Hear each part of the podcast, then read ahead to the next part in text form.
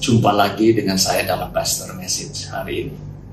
Mari kita akan belajar dari firman Tuhan yang terdapat dalam 1 Korintus 2 ayat 39. Firman Tuhan berbunyi demikian. Tetapi seperti ada tertulis, apa yang tidak pernah dilihat oleh mata dan tidak pernah didengar oleh telinga dan yang tidak pernah timbul di dalam hati manusia, semua yang disediakan Allah untuk mereka yang mengasihi Dia ketika saya membaca ayat ini, saya merenungkan apa yang tidak pernah dilihat oleh mata.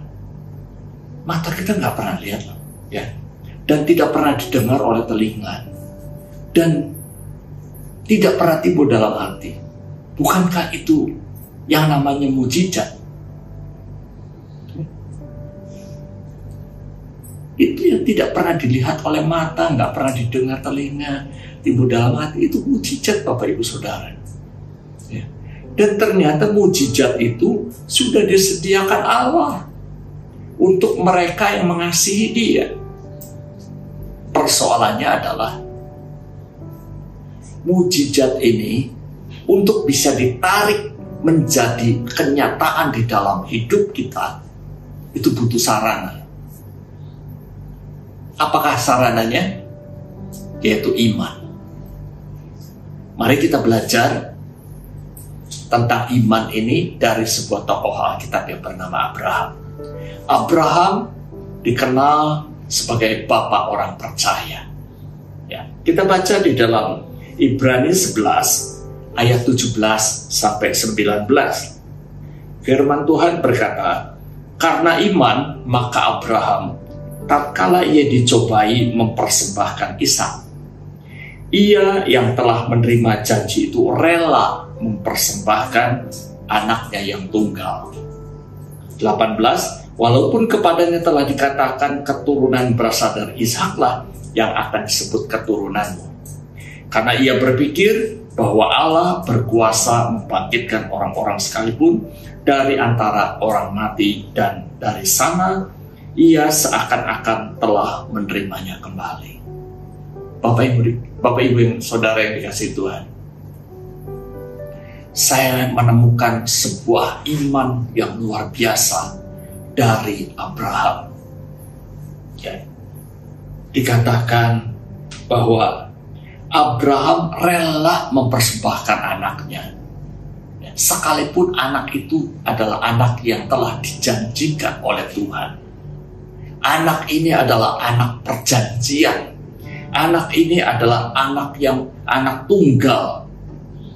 Dan lewat anak ini ya inilah yang akan disebut keturunanmu. Bapak Ibu bagaimana Abraham bisa rela mempersembahkan anaknya yang tunggal itu? Ya, karena dia sudah mendapatkan janji Tuhan bahwa memang anak inilah yang akan disebut keturunannya tetapi kenapa Tuhan meminta anak ini untuk dipersembahkan? Dan Abraham mau melakukannya. Kuncinya ada di ayat yang ke-19. Dikatakan, karena ia berpikir bahwa Allah berkuasa membangkitkan orang-orang sekalipun dari antara orang mati. Dan dari sana ia seakan-akan telah menerimanya kembali. Wow, luar biasa. Bapak Ibu Saudara yang dikasih Tuhan. Ini adalah iman Abraham. Abraham tidak berpikir, wah nggak apa-apa saya bunuh aja Ishak. Toh nanti Tuhan bisa beri anak yang lain. Tuhan akan mengaruniakan anak kembali kepada kehidupan saya. Abraham tidak berpikir demikian, Bapak Ibu. Tapi Abraham berpikir bahwa kalau sampai Allah kalau sampai Ishak ini mati, Allah sanggup membangkitkan Ishak. Karena Abraham tahu dari Ishak inilah yang akan disebut keturunannya. Luar biasa. Jadi Abraham tidak berpikir yang lain. Abraham tidak berpikir yang aneh-aneh. Abraham hanya berpikir bahwa kalau sampai Ishak dibunuh, sampai Ishak dipersembahkan, Ishak mati, Allah sanggup membangkitkan Ishak sekalipun dia sudah mati. Karena dari Ishak inilah yang akan disebut keturunannya. Allah sudah menjanjikan akan hal itu. Bapak Ibu, lewat iman Abraham, ya, lewat iman yang Abraham punya, janji mujizat itu terjadi. Kita juga pernah dengar sebuah kisah yang lain.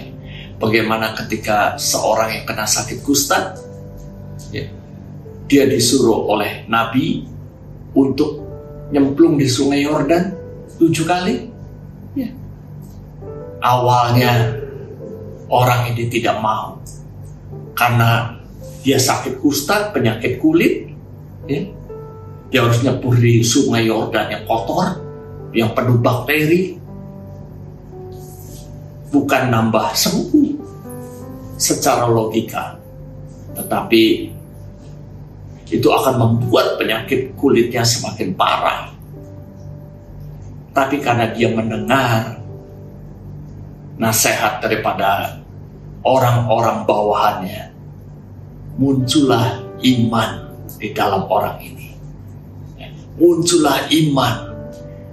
Dia mendengar dan melakukan apa yang jadi perintah yang diperintahkan oleh Nabi untuk nyebur ke sungai Yordan tujuh kali. Hasilnya apa? Mujizat terjadi, ya. Perwira ini mengalami kesembuhan. Ada iman. Iman adalah dasar atau sarana untuk menarik mujizat itu hadir di dalam kehidupan seseorang. Bapak Ibu Saudara yang dikasih Tuhan, yang saya ingin sampaikan hari ini adalah mari cek apakah kita masih memiliki iman kepada Tuhan Yesus. Karena melalui iman inilah kita bisa menarik mujizat-mujizat yang Tuhan sudah sediakan bagi setiap orang yang mengasihi Dia. Saya ajak kita semua untuk Ayo mempergunakan iman kita untuk mewujudkan mujizat itu terjadi dalam hidup kita. Amin. Tuhan Yesus memberkati kita semua.